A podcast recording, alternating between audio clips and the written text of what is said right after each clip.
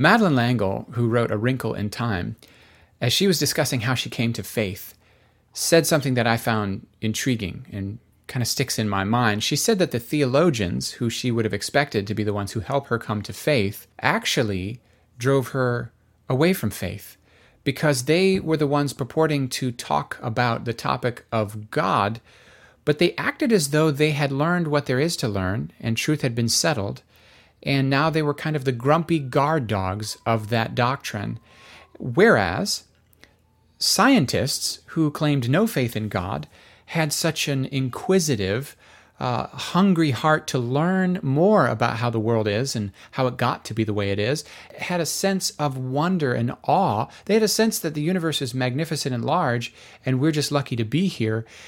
And there are limits to our knowledge, and the only way to expand those limits is to continue to have an open mind and keep exploring. Oddly enough, the scientists, because of their awe and wonder about the universe, caused her to get in touch with her awe and wonder about the universe and the God who made it, whereas the theologians, with their grumpy minded certainty, didn't do really anything for her faith.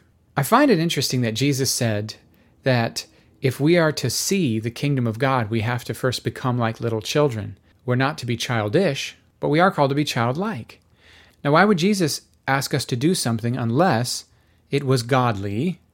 And the essence of something being godly is being godlike.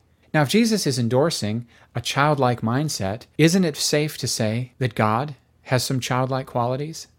G.K. Chesterton has this amazing quote in his book Orthodoxy Because children have abounding vitality, because they are in spirit fierce and free, Therefore, they want things repeated and unchanged. They always say, Do it again.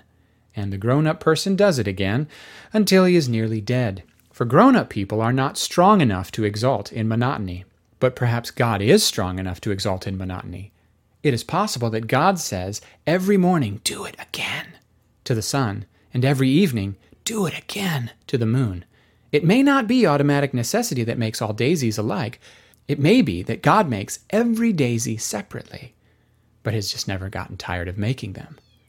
It may be that He has the eternal appetite of infancy, for we have sinned and grown old, and our Father is younger than we are.